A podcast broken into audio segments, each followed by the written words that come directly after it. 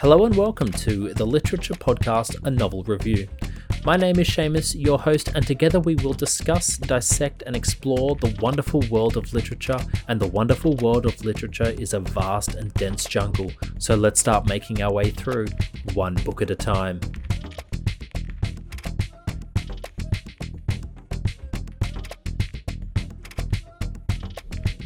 Hello, good day, and welcome to the beginning of another episode of A Novel Review, a podcast exploring the wonderful world of literature. My name is Seamus, and I am your host. And for today's episode, The Decay of Morality in America. That's that's a very vague description, I understand, because I mean there are so many books that could sort of encompass that. But today it's Joan Didion's Play It As It Lays. But before I descend into this novel, I always take a moment to reflect on any mantelpiece moments, something to highlight from the week past, and today a bit of a historical one. I was recently visiting a place called West Mersea, which is on the east coast of uh, the United Kingdom, England, I guess to be a bit more specific. And there was a beacon, and like I of course know beacons were used historically, and probably my my earliest memory of beacons is of course the beacons of Gondor lit. Uh, Gondor calls for aid. Lord of the Rings fans will understand that, but it's it, I, I think there's something fun about seeing it in person and understanding that this was actually used in history. So this particular be- beacon system dates back to the 15th century during the reign of Edward IV, and you know beacons were used as a more effective way for military call to arms to be raised than a messenger because they could travel a lot faster than someone could run, especially with the lack of roads throughout throughout you know the, the countryside at the time.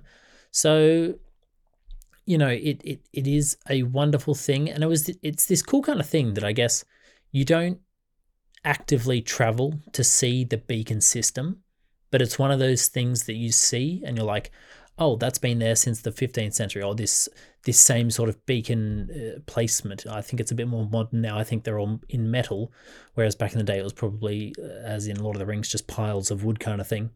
But it's this kind of thing that you you get to be observing, and it's a continuous sort of system that's been. I mean, of course, less used these days. I think last time it was lit was um the late Queen Elizabeth's, I think it was her Diamond Jubilee, something like that, that they lit them all across the country. So it's it's one of those fun things to look out for if you're in Britain or maybe your country has one. Let me know. It's a like I said, it's a fun thing to sort of be aware of, not necessarily, you know, doing a day trip for, but just something to be aware of. Now, just a bit of quick housekeeping as well before I dive into Joan Didion's novel.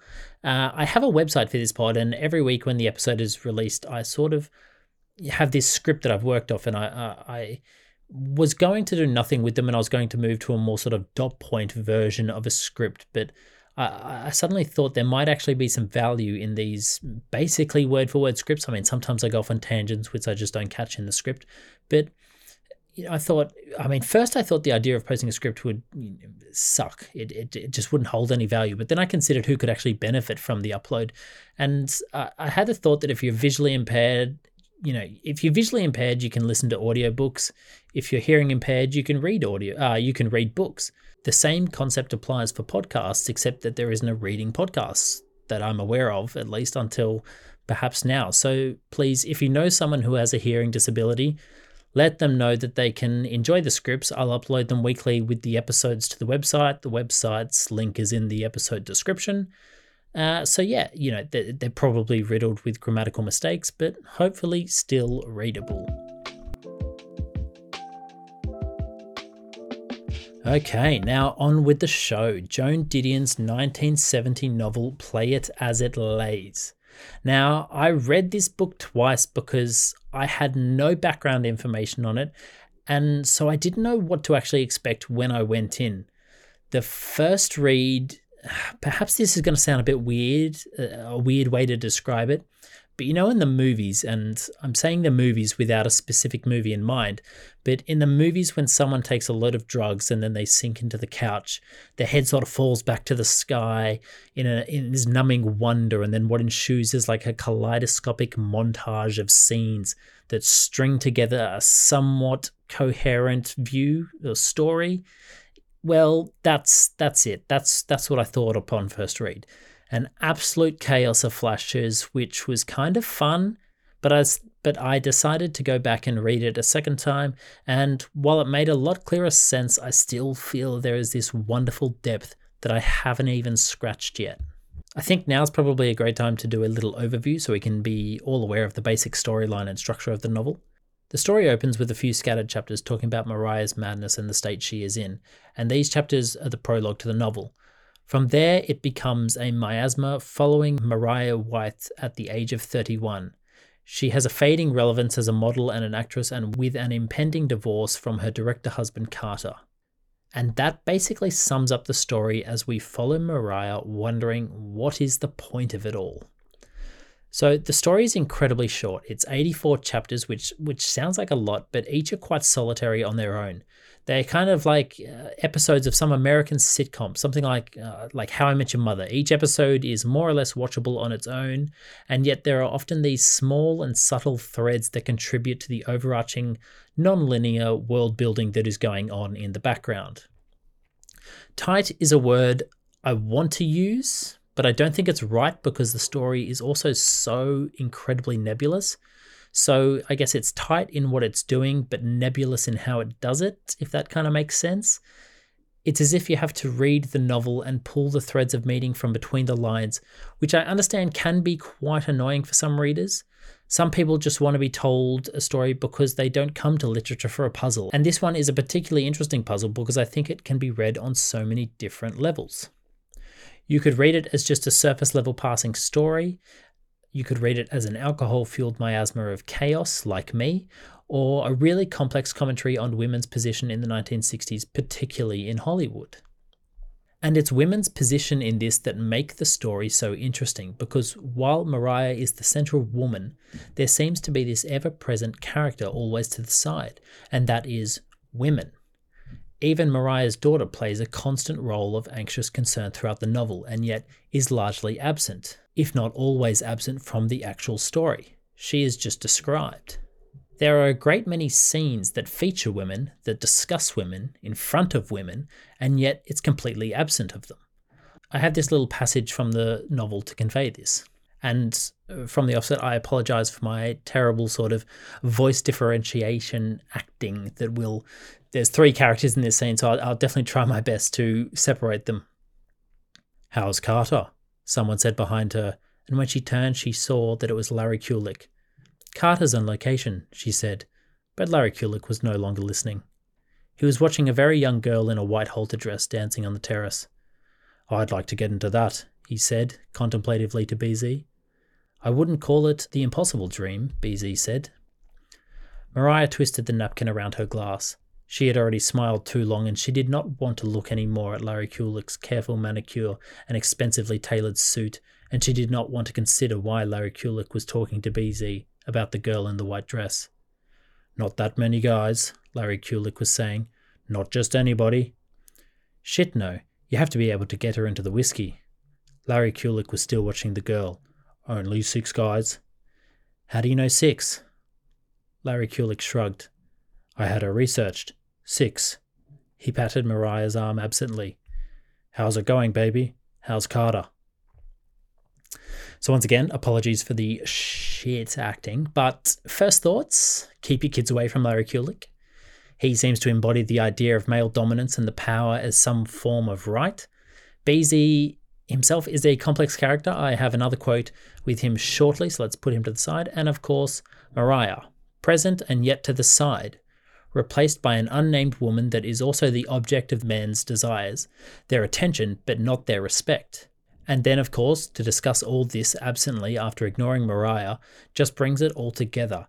And so we get a picture of what it's like for a woman in what could be called a man's world. When Maria does talk, she is often contradicted. She tells Carter that maybe they should give their marriage another try, and he says she doesn't act like it. When she tells her agent that maybe she wants to work, he tells her she doesn't. And so this main character of Maria becomes an almost extra to her own story. And that's where her feelings of alienation stem from.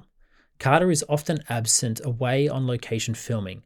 All the while, Maria is estranged from her disabled daughter who is institutionalized, but I didn't find it all initially doom and gloom. While the truth of society seems wrapped up in the perversion of it all, there were sharp moments when characters broke, in a sense, and emoted some form of humanity. I'll now read you chapter 8, which might sound a bit absurd to read an entire chapter, but I promise you it's incredibly short.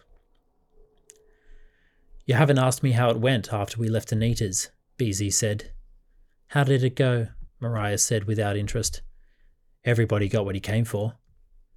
Don't you ever get tired of doing favours for people? There was a long silence.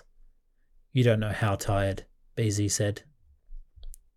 Now, as you can see with this chapter, some are incredibly short, and something that adds more distance and alienation to the text is that the story always continues on the next page, really bringing to attention that each chapter is singular, and because of this, there is also a large space left between each chapter with just blank white paper, leaving you to fill with whatever meaning you want. But this particular chapter is a really important chapter because throughout the book, Maria is treated quite poorly by a lot of people. In fact, nearly everyone. Anyone that's nice to her, you can always trace back to threads of ulterior motives. But this chapter is a little a little different. Now, BZ is no saint. He's not my favorite character, as evidenced through that earlier chapter. Although, I mean, to, to also be fair, I don't think I have a favorite character in this book. But it's an important chapter because it reaffirms the idea of this man's world through his use of he. Everybody got what he came for. So, everyone important is a he, but also because it pulls the veil down for just a moment, just long enough for us to spy the truth. Maria is passed along by everyone who mistreats her as crazy in some way. But of course, the ones that are called crazy are often the ones that are the most sane. And this comes out as BZ also confirms the charade of the morally abusive and decadent society that they are living in. This next part that I'm going to talk about is a decent sized spoiler, so tune out for a little bit if you do need to. But Maria's almost nihilistic stoicism reaches a fever pitch when she accepts her role as a side character to the suicide of BZ. It's a very dark scene in which Maria is consciously aware of what is happening, however, does nothing to change or help the situation. The whole novel is slowly building to an act of this sort, exactly capitalizing upon the idea of a woman's side role in society. To sum it up, the story is incredibly bleak, nihilistic, and depressing to the idea of meaningless existence, a stark contrast to the glitz and glamour of fame and fortune. Or as this passage started by Maria puts it, one thing in my defense, not that it matters, I know something Carter never knew, or Helene, or maybe you. I know what nothing means, and keep on playing. Why, BZ would say. Why not, I say. So that was Joan Didion's Play It As It Lays. Now, what would I rate this out of five? I mean, I have to give it a four out of five because I believe any book that deserves to be read twice is worth at least a four, and I've already read it twice, so it, it's an easy four for me. I do want to say though, it might not some people might disagree with that. They might have read this and hated it. They might have read it and thought nothing of it, or read it quite absently as the as the story goes. But I enjoyed it, so play it as it lays.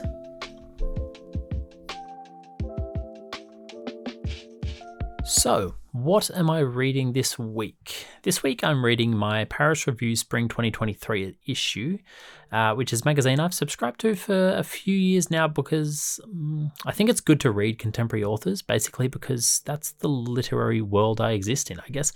And it's important to read them because the classics of tomorrow will be decided by the readers of today. But in so so yeah, what I was actually reading within the magazine was this fantastic interview of Rita Dove, and she discusses her initial fear of poetry, which which I guess resonated with me because poetry can be incredibly difficult to to dive into. And she had this line. I realized that figuring out how to talk about poetry was, in some ways, similar to thinking in another language.